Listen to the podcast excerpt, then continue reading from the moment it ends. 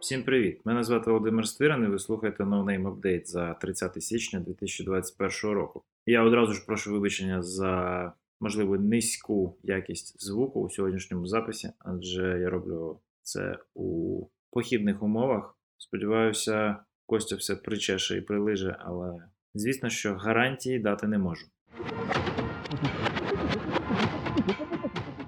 За традицією починаємо з новин про перебіг атаки SolarFlare.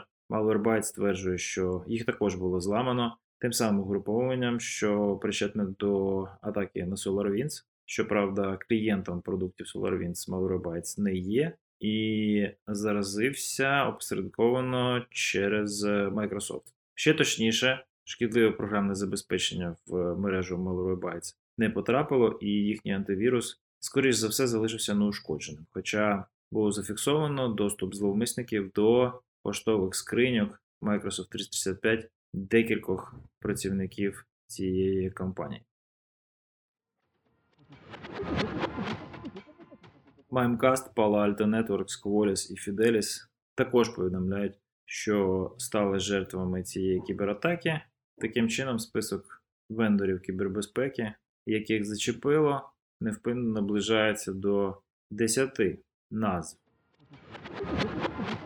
CrowdStrike повідомляє про третій штам вірусу, а Symantec повідомляє про четвертий. До цього очевидно, що в 2020 році SolarWinds не ламали лише дуже ледачі агенти загроз.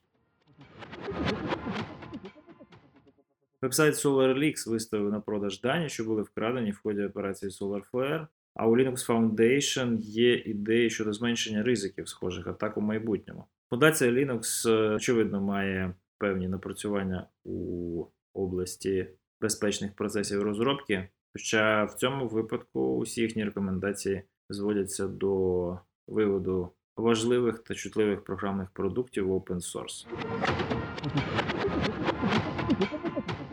Докладно про головне. Українська кіберполіція затримала злочинну групу, що викрадала магістральні кабелі зв'язку та спецзв'язку. Що цікаво, у складі злочинної групи було виявлено щонайменше двох правоохоронців. Чому ми про це повідомляємо у цьому подкасті? Ну, так як мова йде про спецзв'язок, незалежно від того, мали про це інформацію злочинці чи ні, такі дії можуть призвести до актуалізації кіберзагроз об'єктам критичної інформаційної інфраструктури. Звісно, що склад злочину до кібертероризму не дотягує, а отже, судити злочинців будуть за банальну крадіжку.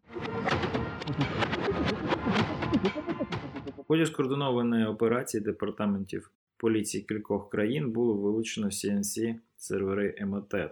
Взагалі-то цю злочинну мережу закривають чи не щомісяця. Я сподіваюся, що цього разу ми чуємо про неї востаннє. Північну Корею звинувачують в нещодавній фішинговій кампанії проти відомих дослідників безпеки. Здається, корейцям треба трошечки краще пропрацювати таргетінг, бо їхні кволі спроби пробити параноїдальну експертну інтуїцію цих цілей нічого пліднішого за хвилю мемів у кібербезпековому твіттері поки що не принесли. Тривіальний баг в Parler дозволив зробити архів всіх дописів, багато з яких містять дані геолокації користувачів. Це прикольно, зокрема, тому що соціальна мережа Parler використовувалася правими радикалами під час організації та координації атаки на американський конгрес. А зараз ми йдемо на коротку перерву для того, щоб послухати оголошення від наших спонсорів. А зараз ми повертаємося до нашої програми.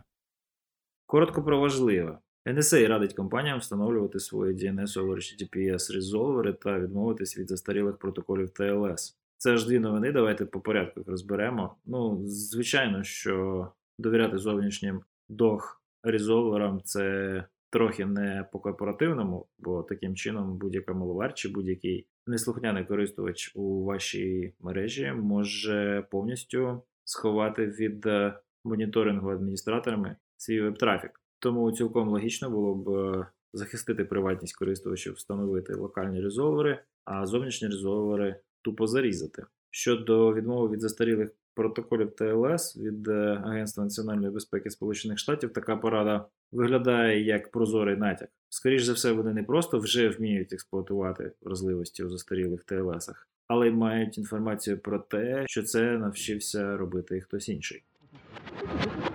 Відеозаписи з NoNameCon додано в архів світових подій кібербезпеки InfoCon, організований навколо топової конференції DivCon. Всім раджу перейти за посиланням у нотатках до випуску та ознайомитися з архівом. Там неймовірна кількість цікавих виступів, прекрасних матеріалів, аудіозаписів, подкастів, що вже давно відійшли в небуття, але свого часу сформували наше покоління професіоналів з кібербезпеки та надихнули нас на розвиток професіональної спільноти. Китайський мільярдер Джек Ма з'явився вперше за кілька місяців на людях після того, як Китайська Народна Республіка пообіцяла націоналізувати його компанії Alibaba та Ant Group. В одному з попередніх випусків ми коментували поведінку Джека Ма і реакцію на це комуністичної партії Китаю. Очевидно, що після своєї критики в бік китайської фінансової системи він отримав недвозначні сигнали про те, що слід йому стулити пельку, і більше собі таких вольностей не дозволяти. Певний час він лежав на дні, а тепер е, зробив декілька публічних заяв, які ідеально резонують з політикою партії для усіх китайських підприємців, науковців, технологів, студентів та решти інтелектуалів. Ця ситуація є однозначним сигналом про те, що на батьківщині нічого яскравого в майбутньому на них не чекає. Німецького рітейлера ноутбуків оштрафували по GDPR на 10 мільйонів євро за відеонагляд за працівниками. Історія комічна, розмір штрафу абсолютно непропорційний. Попереду апеляція, побачимо, чим це все закінчиться. Але щось не подобається мені такі прецеденти. WhatsApp відкладає реліз нової політики приватності після хвилі критики та серйозного відтоку користувачів. При цьому компанія Signal Advance, що ніяк не зв'язана з приватним месенджером, набирає популярності та на деякий час збільшила вартість своїх акцій в 11 разів після твіту Ілона Маска про Signal. Тим часом і шахраї не відстають, і тисячі користувачів помилково зареєструвалися в колонії месенджеру Signal. Telegram дозволяє зловмисникам відносно легко знати точну геолокацію жертви, якщо в її додатку вімкнено функцію People Nearby. А список розсилки Backtrack закривається після 27 років відслідковування повідомлень про вразливості в програмному забезпеченні. Окремим пунктом у нас тут е, блокування сайту проєкту Nmap у сейф-браузінг від Google, який відбувся в рамках чергового гуглового закручування гайок в інтернеті. Очевидно, якийсь е, алгоритм Google помилково відніс Nmap до шкідливих вебсайтів, адже на ньому йдеться мова про кібератаки та методи їхнього здійснення. Рясно цього разу вродили вразливості місяця. Дослідники з Кволі знайшли вразливість переповнення буферу у судо. Це один з найкращих райтапів про вразливості клієнтської частини, які мені довелося читати останнім часом. Я вам дуже рекомендую подивитися. Це справді складний, цікавий та, я б навіть сказав, витончений баг безпеки, про існування якого варто знати усім користувачам Unix подібних операційних систем. Виробник бездротового мережевого обладнання Ubiquiti повідомляє про витік даних та рекомендує користувачам змінити паролі на їхньому вебсайті і включити двофакторну аутентифікацію. Виробник мережевих пристроїв безпеки Sonic повідомляє, що зловмисники отримали доступ до їхньої корпоративної мережі та чутливих даних через вразливість нульового дня в їхніх же пристроях. Kindle Drip – це вразливість в електронних книжках Kindle від Amazon, і в описі цієї вразливості відповідної атаки я вперше прочитав термін шкідлива електронна книжка або malicious e-book. Альтернативна опенсорсна прошивка до Wi-Fi роутерів OpenWRT повідомляє про витік даних після того, як зловмисники отримали доступ до облікового запису адміністратора на їхньому форумі. Сподіваюся, сорці і білди OpenWRT не постраждали. Apple закрив вразливість нульового дня в iOS. І у Бразилії відбувся масивний витік даних про громадян цієї країни. І мені здається, що це на даний момент абсолютний рекорд. Утирено інформацію про 220 мільйонів людей. Статті та аналітика. Тут у нас посилання на огляд нещодавньої атаки клонування ключа двофакторної ідентифікації Google Titan від Брюса Шнайера. Рекомендації. Malvaln – перший вебсайт, присвячений вразливостям шкідливому програмному забезпеченні.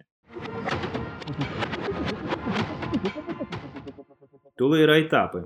Огляд інструментів логування в AWS від Ігоря Кравчука, а також поради з відновлення після інциденту та підсилення безпеки Microsoft 365 від компанії FireEye. Так як Microsoft став одною з головних цілей у серії атак SolarFlare, саме клієнти цієї компанії, які використовують її хмарні рішення, є наступними кандидатами на додання до переліку жертв. І у матеріалі від FireEye ми читаємо цікаві поради про те, як виявляти такі інциденти, як від них превентивно захищатися, як після них відновлюватися. І навіть е, маємо посилання на open source утиліту Azure AD Investigator, з допомогою якої все це можна проробляти.